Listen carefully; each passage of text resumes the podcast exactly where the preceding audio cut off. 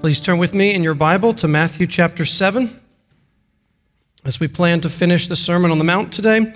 Matthew chapter 7.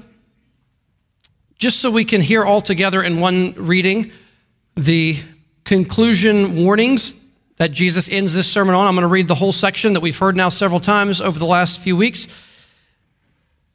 Matthew chapter 7, this is verses 13 to the end of the chapter, and this is the word of the Lord. Matthew chapter 7, starting in verse 13. Enter by the narrow gate, for the gate is wide and the way is easy that leads to destruction, and those who enter by it are many. For the gate is narrow and the way is hard that leads to life, and those who find it are few. Beware of false prophets who come to you in sheep's clothing, but inwardly are ravenous wolves. You will recognize them by their fruits. Are grapes gathered from thorn bushes or figs from thistles? So every healthy tree bears good fruit, but the diseased tree bears bad fruit. A healthy tree cannot bear bad fruit, nor can a diseased tree bear good fruit. Every tree that does not bear good fruit is cut down and thrown into the fire. Thus you will recognize them by their fruits. Not everyone who says to me, Lord, Lord, will enter the kingdom of heaven, but the one who does the will of my Father who is in heaven. On that day, many will say to me, Lord, Lord, did we not prophesy in your name, and cast out demons in your name, and do many mighty works in your name? And then I will declare to them, I never knew you. Depart from me, you workers of lawlessness.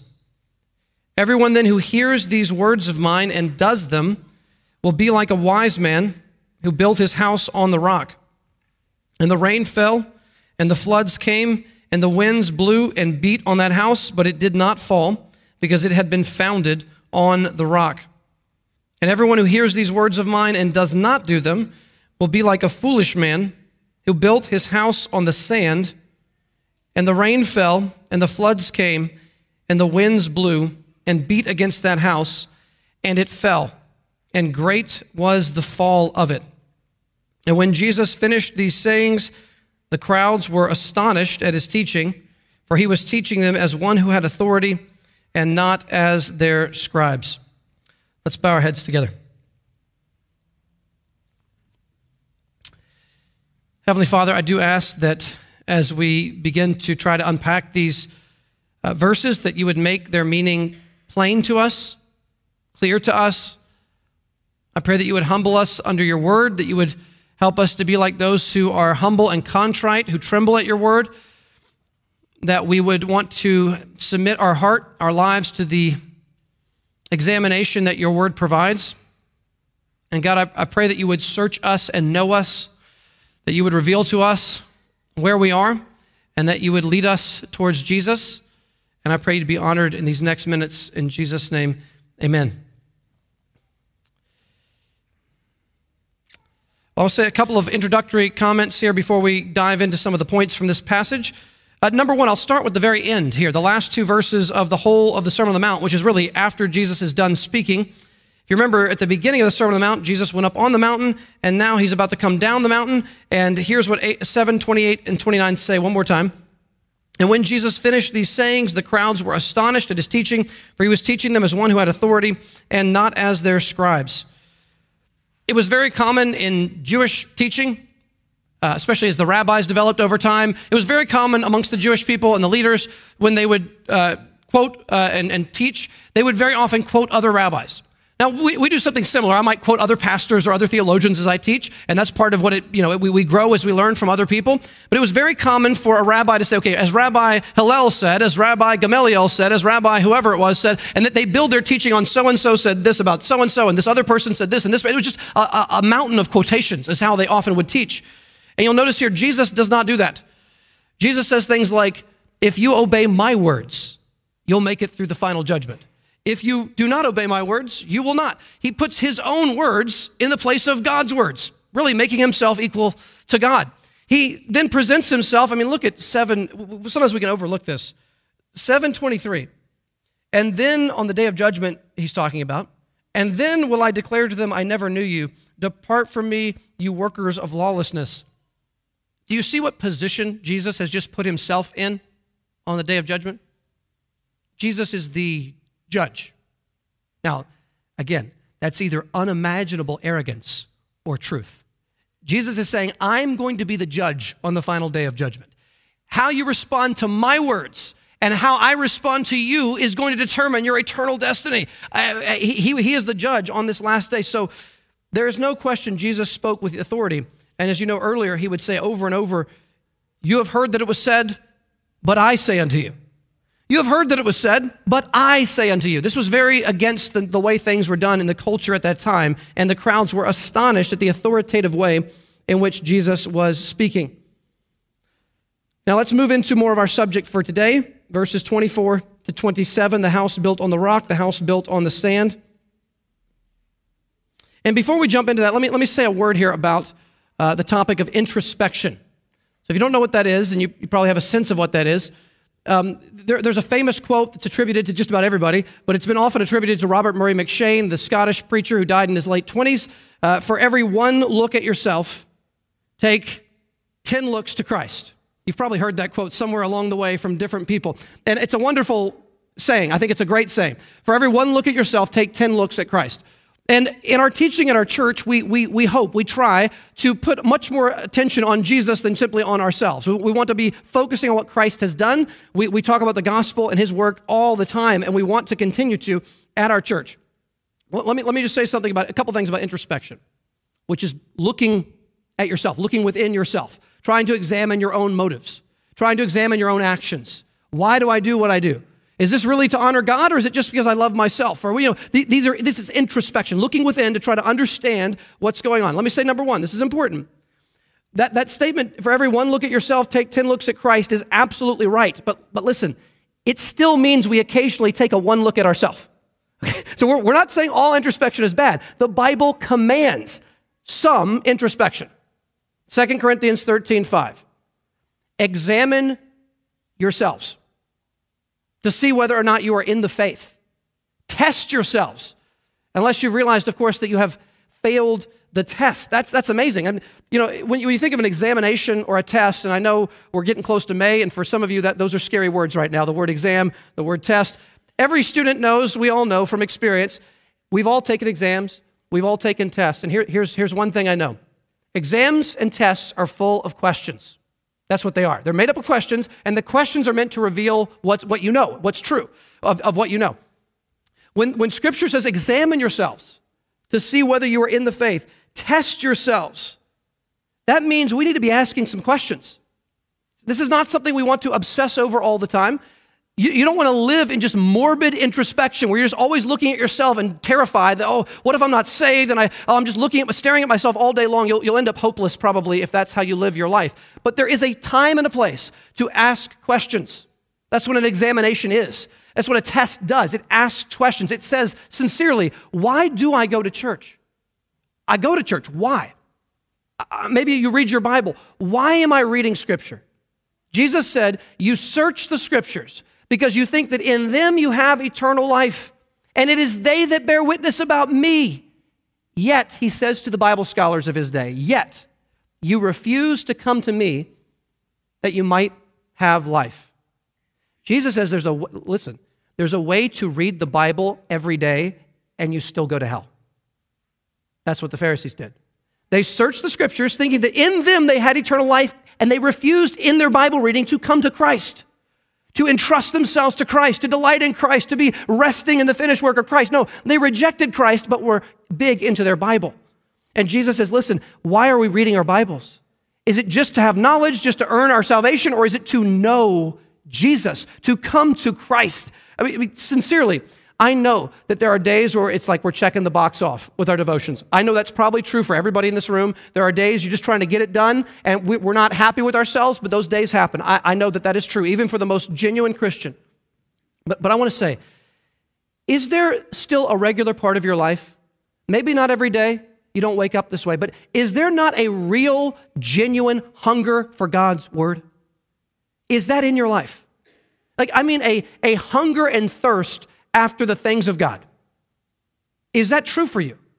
Would people around you say that it, it marks and characterizes you? Not perfectly, not all the time, but is there a real desire, a thirst for the living water of Jesus, a hunger for the bread of life that is Jesus? And when you read the Bible, not every day, not every time, I know sometimes it is boring. Sometimes you don't want to read. Sometimes you forget to read or you choose not to read. I know there, there are struggles. I, I get that. We still sin. I get that. But here's what I'm telling you Are there times where, on a, I hope on a regular basis, when you go to His Word and when you go to prayer, you are truly seeking the face of the living God?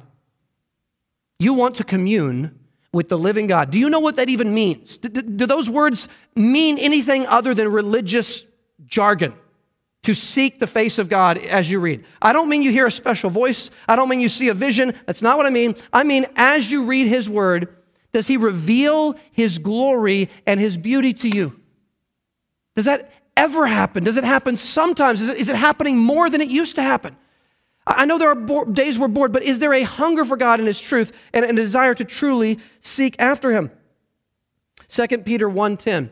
If you read 2 Peter 1, the first 12 verses, we're not going to do that right now, but Peter gives us a test to see some attributes that are growing, and he says this, verse 10, 2 Peter 1:10, Therefore, brothers, be all the more diligent to make your calling and election sure, or to confirm your calling and election.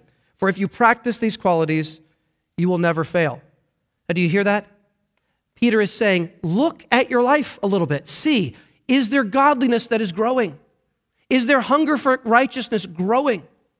Is there a love for Jesus? It's up and down, but is it, you know how the stock market sometimes is going like this, you know? But you hope over time it's going up, right? You hope over time it goes like this. Over, is that how you are spiritually? Do you look back? And yes, if you, if you measure yourself by hours or days, you're going to get depressed because there are down days, there are up days. But if you look back over six months, six years, however long you've been a believer, do you see ups and downs, but do you see progress as you go?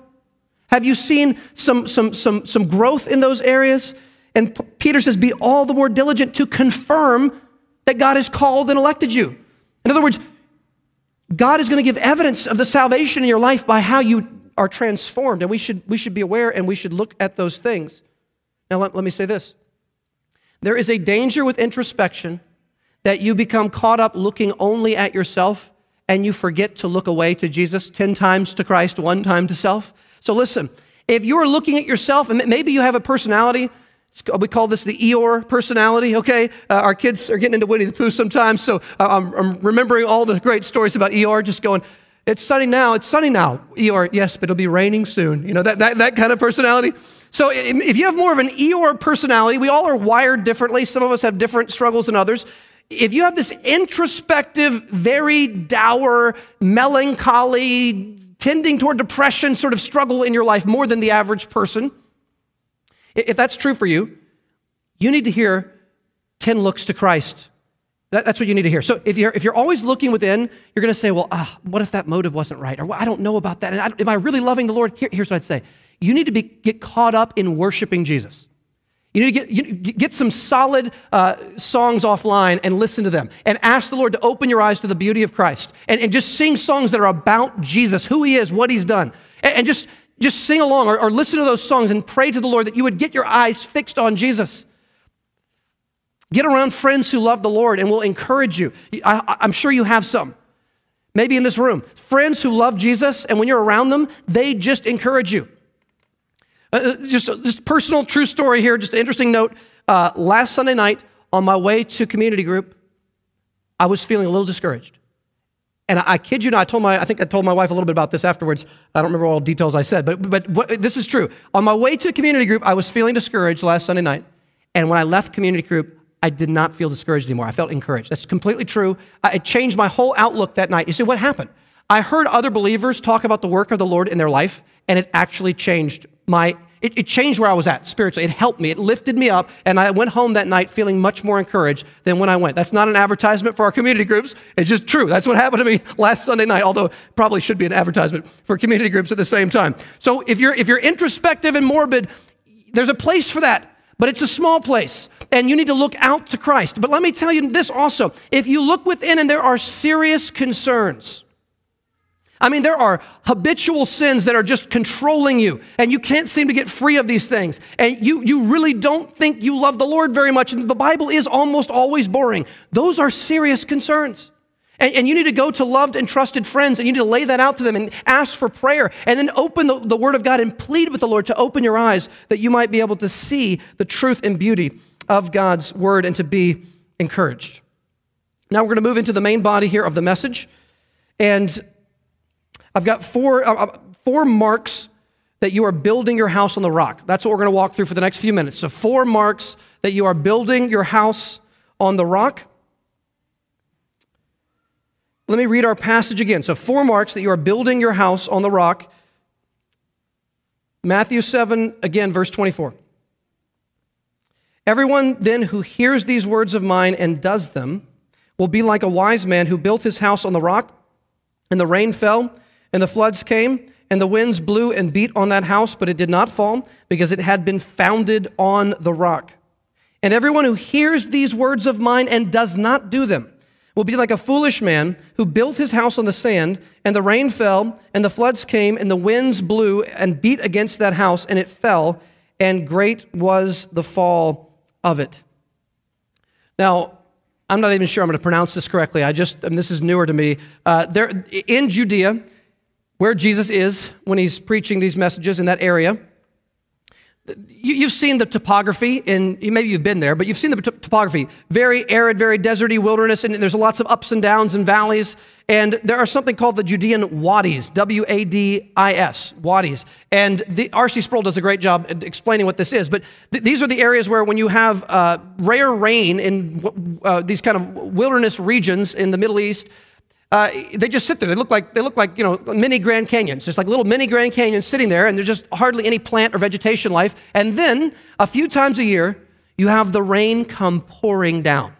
Some of you have probably been a part of these in, in real life, but you have flash floods. I'm, I'm talking intense life threatening if you're not aware of them flash floods where all the water has no you know the grass is not there to catch it. There's nothing to slow the water down. The water pours down these dry riverbeds down these embankments and they come together in tributaries making more and more of a raging river that flows when it's been dry for months. This huge river just comes out of nowhere going down the road at 20 30 40 miles an hour and just takes over. I looked at some recent videos of of these happening in, in the Judea area just to see what it looks like. And these floods come suddenly and sometimes unexpectedly, and they are extremely dangerous. Well, Jesus is talking about that kind of environment. And he's talking about two different homes that were built nearby. These homes are probably close to each other because they face the same storm. And something we'll talk more about there's no indication that these two homes looked outwardly very different from one another. They're just homes. From the outside, you would not know which was the good one, which one was the bad one. They are just two houses next door to one another, but one of them underneath the surface, invisible to the passerby. One of them is built on a solid foundation of rock, and one of them is built on no solid foundation, but only sand. And when those floodwaters come, that seasonal rain comes, the floods push up against this house, and the rains beat down, and the, the, the wind is blowing, and the house without a foundation which was not known from outside, suddenly is broken apart and swept away by the flood. And the, the house on the foundation withstands this great fall. Well, the floods could refer to many things, I'm sure. Uh, they, could, they could refer to the trials of life, but I think they refer most directly to final judgment, because that's what this whole text is about. On that day, I never knew you, he says, or I did know you. I think he's talking about the, the, the, the judgment fire, the, the judgment uh, Uh, of God, in which the final state of these homes is revealed.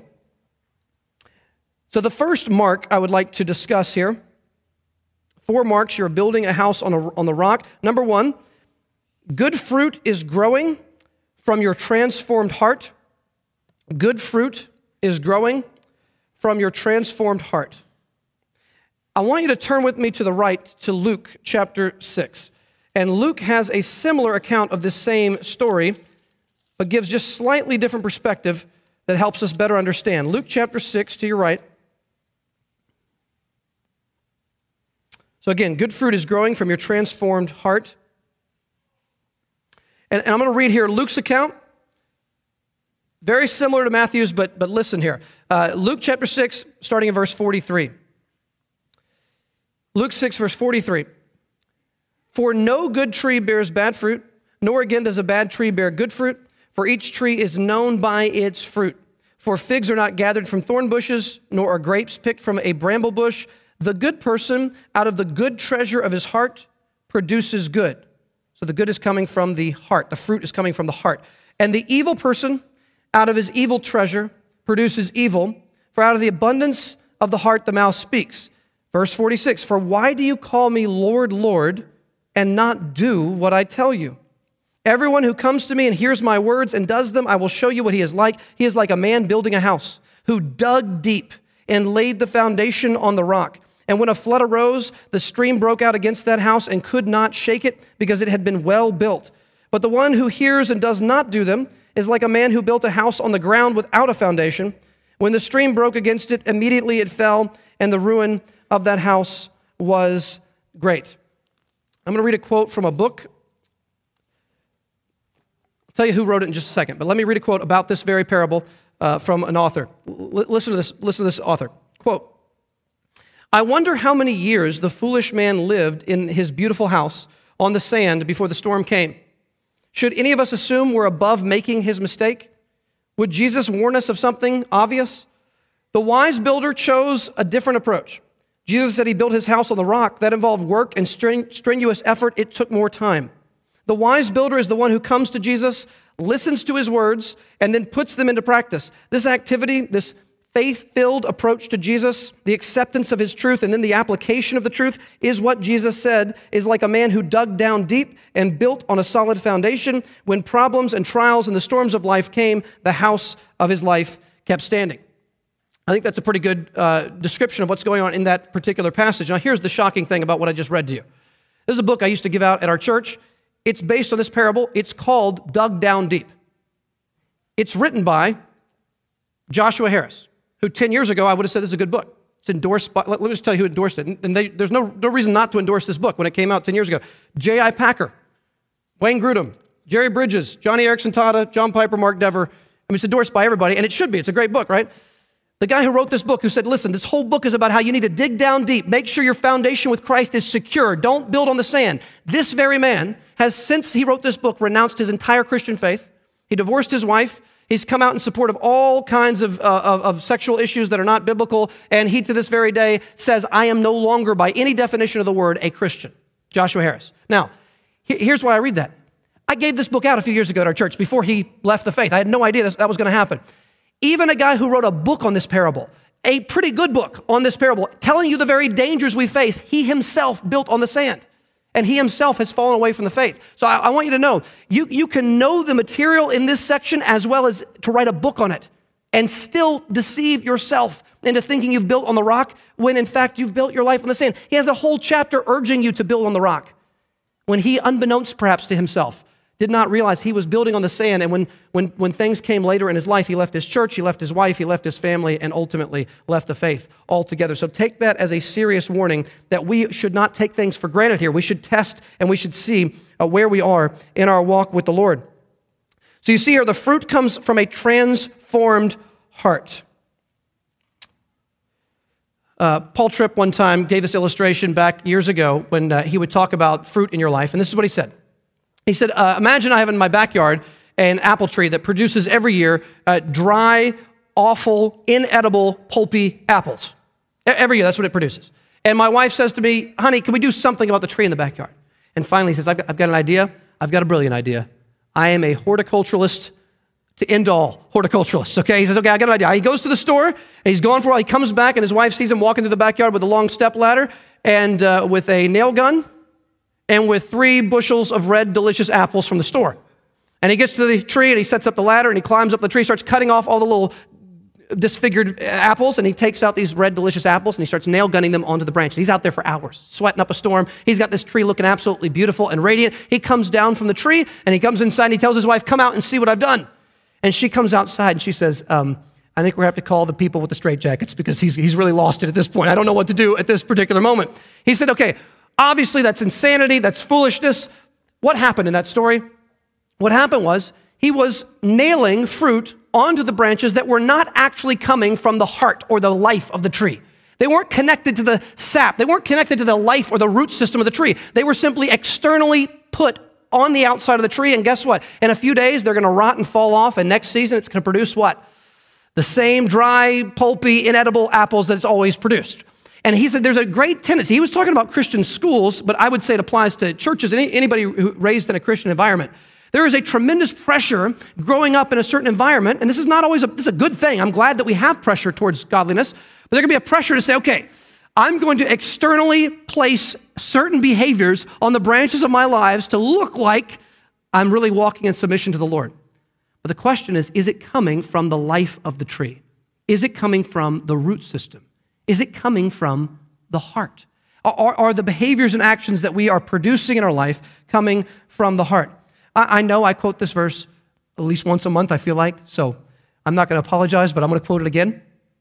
2 Corinthians 3:18 says this, "And we all with unveiled face beholding the glory of the Lord, seeing the glory of Jesus, are being transformed into the same image from one degree of glory to another, and this comes from the Lord who is the Spirit." That's not apple nailing. That's real transformation. Here's the picture. The veil that was covering our eyes to Jesus, where we could not see the light and beauty that shines from Jesus when we were unregenerate, right? When we were not born again, the gospel was, was not, we could not see the glory. And when the veil was lifted off of the gospel and our eyes were opened, we saw the glory of Jesus. And the more we looked at it, the more we were being transformed from within. Our desires, our loves, our affections were changing and beginning to point towards Jesus. And suddenly, actions start taking over. We are being transformed into His image from one degree of glory to the next, from glory to glory, step by step. Aren't you thankful that it says step by step in that text? It's not perfection overnight. But as, as MacArthur said, it's, a, it's not the perfection of your life, that we have upon conversion. It's a change of affection that leads to a change in direction. It's not perfection. It's a change of affection, change of our loves that leads to a change of direction. And if our heart is transformed looking to Jesus, our behavior from glory to glory is going to become is going to begin to look more and more like Jesus. Just one simple illustration. As you begin to not just know in your head but taste and see the patience of Jesus in your life? Just, just that one attribute, patience. You know, Paul talks about his conversion. I was killing Christians, persecutor, but God saved me to show his perfect patience to all who were to trust in me.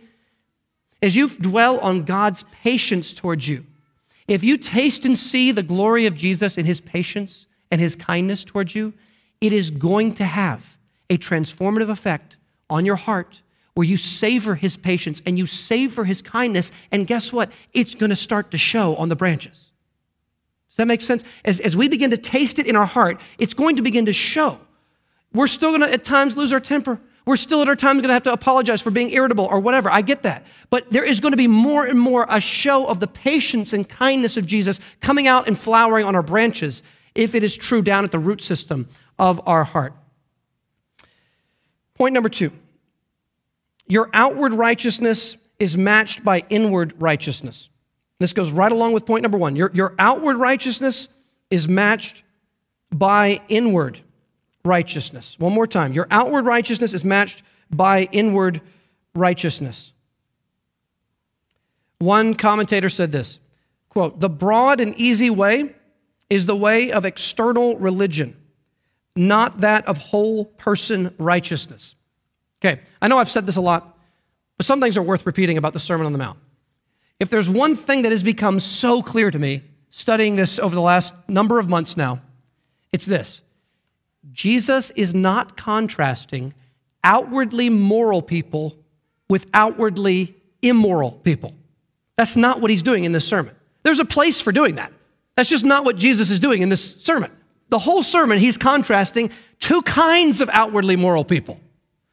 One outwardly moral person treasures things on this earth, is overwhelmed with distrust of the Father, paralyzed by worry and fear, absolutely in love with this present world, and is showing it by the way that they live. The other one, outwardly moral, has a life inside that is matching up with the external life before us.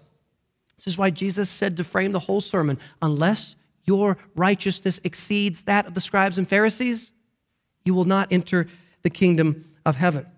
So turn real quick to Matthew 23.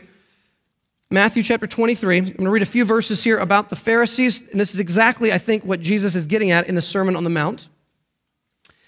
If you remember, Matthew 23 is that long chapter of intense rebuke between Jesus and the Pharisees on the week of his death. Matthew 23. And, and here's what I want you to look for look for the contrast between the outward self and the inward self. Okay, the outwardly moral self and the inwardly immoral self. That's what's that's a huge deal for Jesus here. So Matthew 23, verse 25. Woe to you, scribes and Pharisees, hypocrites. No, I'm sorry, just let me pause again. When we use the word hypocrite, we normally mean, tell me if this is true. When we say hypocrite, we normally mean someone who says one thing and does another. When Jesus says hypocrite, he means someone who outwardly does one thing but inwardly loves another. You see, that's different. So he's contrasting the outward and the inward self, and he calls that hypocrisy. So, verse 25 For you clean the outside of the cup and plate, you're outwardly moral. But inside, this is the heart, they are full of greed and self indulgence. You blind Pharisee. First, clean the inside of the cup and plate, that's the heart, and that the outside also may be clean, that's the outward action. Woe to you, scribes and Pharisees, hypocrites, for you are like whitewashed tombs, which outwardly appear beautiful, but within are full of dead people's bones and all uncleanness. So you also outwardly appear righteous to others, but within you are full of hypocrisy and lawlessness. Now, you remember last week's sermon? Depart from me, I never knew you, you workers of lawlessness. Jesus is not talking about people who are outwardly lawless. Do you see here in Matthew 23? These people are outwardly righteous, inwardly lawless. And he says that's the mark of an unbeliever. Their outward self does not match their inward self. You see? Now, let me, let me say a word here. I, I have to say a word. I am not for one second saying that we always feel as excited about obeying as we outwardly act. That's not what I'm saying but but you've got to ask questions. Is there a real difference between your outward self that you show to people and your inward passions and loves and imagination? Where are you at? And just to pick one, one particular sin, I and there's a lot of sins we could look at, take the sin of lust, which Jesus makes a big deal out of in Matthew 5 in the Sermon on the Mount. What does he say? He says, You don't commit adultery. That's great, right? You, you're, you're avoiding outward sin. That's great. And then what does he say? Lust, he says, you, you look with your eye of lust and you lust in your heart. And he says, if you're not willing to battle lust, not just outwardly, but inwardly, he says, if you're not willing to gouge out an eye and to cut off a hand, to, to, to take lust seriously, to fight internal lust, not just outward adultery, he says, you'll be cast into hell. So, Jesus in this sermon is emphasizing inward godliness, not simply outward conformity to particular rules. You can turn back to Matthew 7.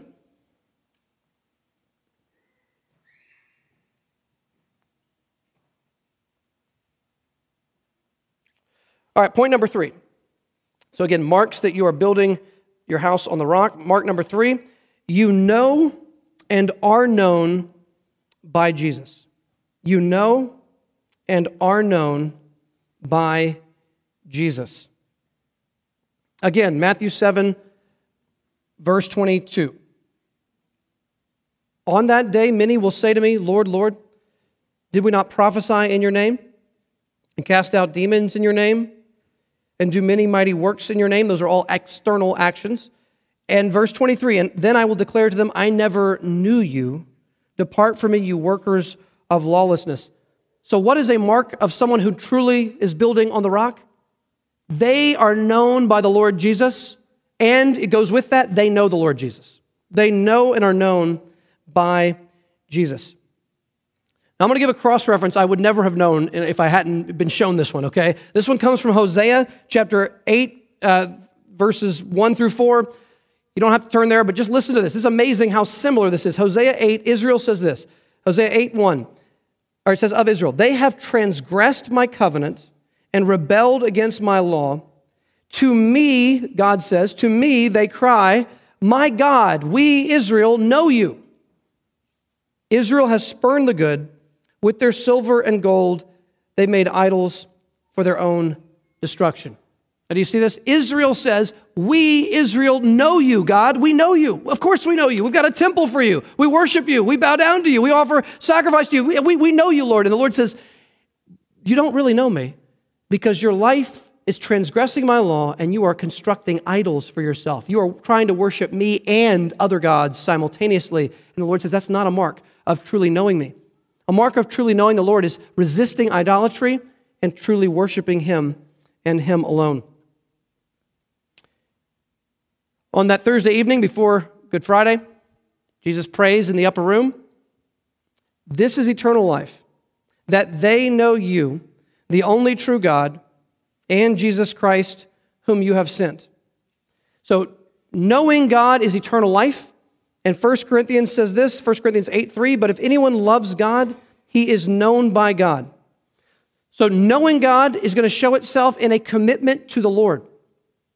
You know, Genesis 4, Adam, Adam and Eve are married. It says Adam knew Eve and she conceived and gave birth to a son.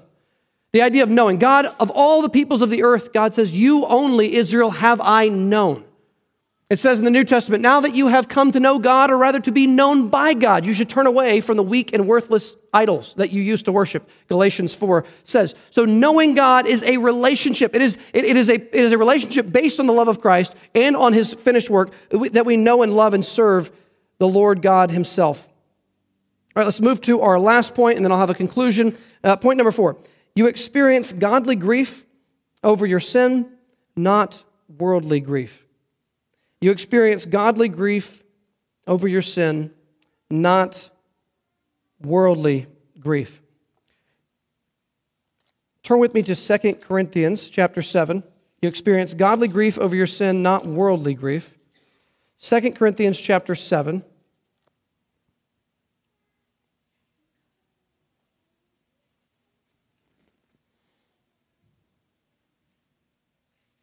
And look at uh, verses 9 to 11.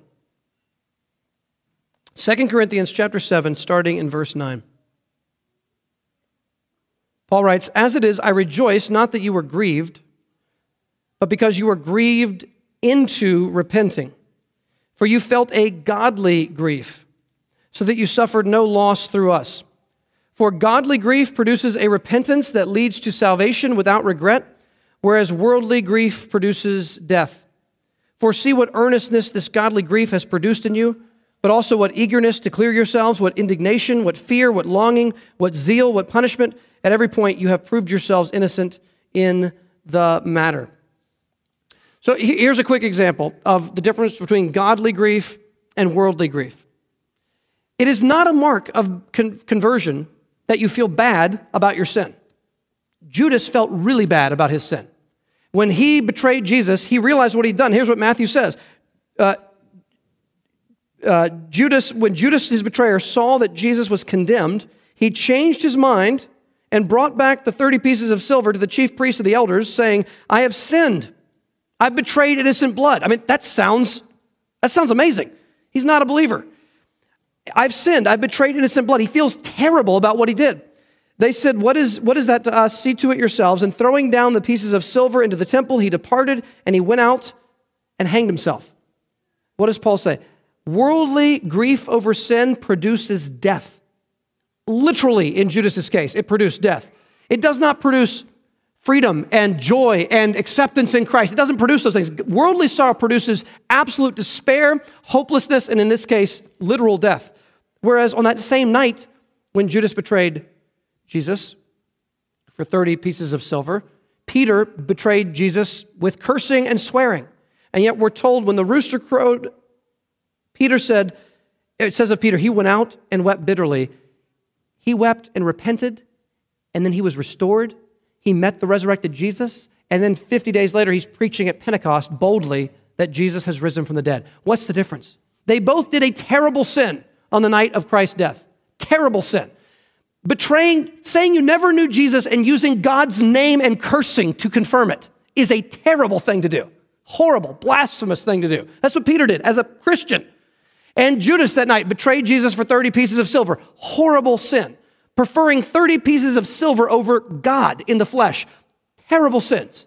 One of them, his grief led to nothing but absolute despair and death. The other one, he wept bitterly. He turned to the Lord. He received full and free forgiveness. He was restored to his place, and he preached boldly 50 days later at Pentecost. The difference was true conversion, founding on the rock, can lead to a tremendous sense of freedom and forgiveness when we truly own, confess, and repent of our sin and trust alone in Christ's finished work for us on the cross. Let me conclude the message with, with this. If you feel uncertain or even hopeless at this time, hearing the last couple of sermons on these very weighty texts, my goodness, let me remind you of some things. Number one, in the Christmas story in Matthew 1, the angel Gabriel tells Joseph, You need to name, name this baby Jesus, which means Yahweh saves. Name him Jesus because he will save his people from their sins. Jesus came to make salvation and forgiveness available. So if you are uncertain of where you stand with the Lord, call out to the Lord to open your eyes, to forgive and change your heart, and to fill you with the Spirit. And then let, pray that the Spirit would confirm, testify with your spirit that you are a child of God, and that you would cry, Abba, Father, from the moving of the Holy Spirit in your life.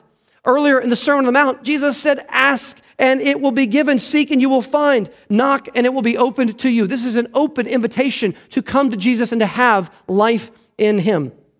And I'm going to close with a long quote from Spurgeon before I pray. I just can't beat Spurgeon. He's just fantastic. And Spurgeon writes this about how inviting Jesus is. Just come to Jesus. That, that's the invitation here. L- listen to these words. Take me a few minutes to read. Please, please focus in on these words here. Spurgeon writes this Consider a few of Jesus' names and titles. Frequently, Jesus is called the Lamb. Blessed name. I do not suppose there is any here who was ever afraid of a lamb. He says, That little girl yonder, if she saw a lamb, would not be frightened. Every child seems almost instinctively to long to put his hand on the head of a lamb. Oh, that you might come and put your hand on the head of Christ, the Lamb of God, that takes away the sin of the world. Again, you find him called a shepherd. No one is afraid of a shepherd. If you were traveling in the east and you saw Bedouins or Turkish soldiers in the distance, you might be alarmed. But if someone said, Oh, it is only a few shepherds, you would not be afraid of them. The sheep are not at all timid when they're near the shepherd. Oh, poor wandering sheep. Perhaps you have come to be afraid of Christ, but there is no reason why you should be afraid of the heavenly shepherd. Timid, foolish, wandering though you may be, there is nothing in the good shepherd to drive you away from him, but everything to entice you to come to him. Then again, Jesus is called our brother, and one always feels that he may approach his brother. I have no thought of trouble or distress which I would hesitate to communicate to my brother here, for he is so good and kind. I do not think I could be in any trouble which I should not expect him to do his best to help me out of. I never feel that there is any distance between him and me, nor do you, I hope, feel so with regard to your brothers. Even so, is it with this brother born for adversity? Believer, how is it that you are sometimes so backward and so cold toward Jesus? Christ is approachable. Here's the last part. You need not think that your troubles are too trifling to bring to him. He has an open ear for the little daily vexations of life. Brethren, you can come to the good elder brother at all hours and he says, And when he blames you for coming, let me know. He is called to a friend, but he would be a very unfriendly friend who could not be approached by those he professed to love. If my friend puts a hedge around himself and holds himself so very dignified that I may not speak to him, I would rather be without his friendship.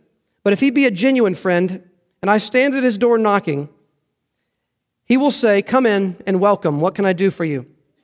Such a friend is Jesus Christ.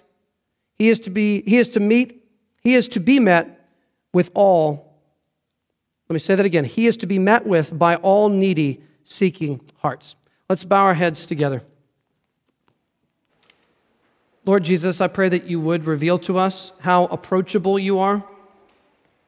In Luke 15, it says, even the sinners and tax collectors were drawing near to hear him.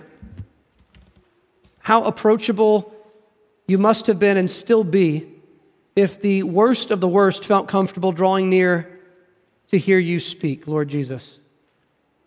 You are the Lamb who takes away our sins.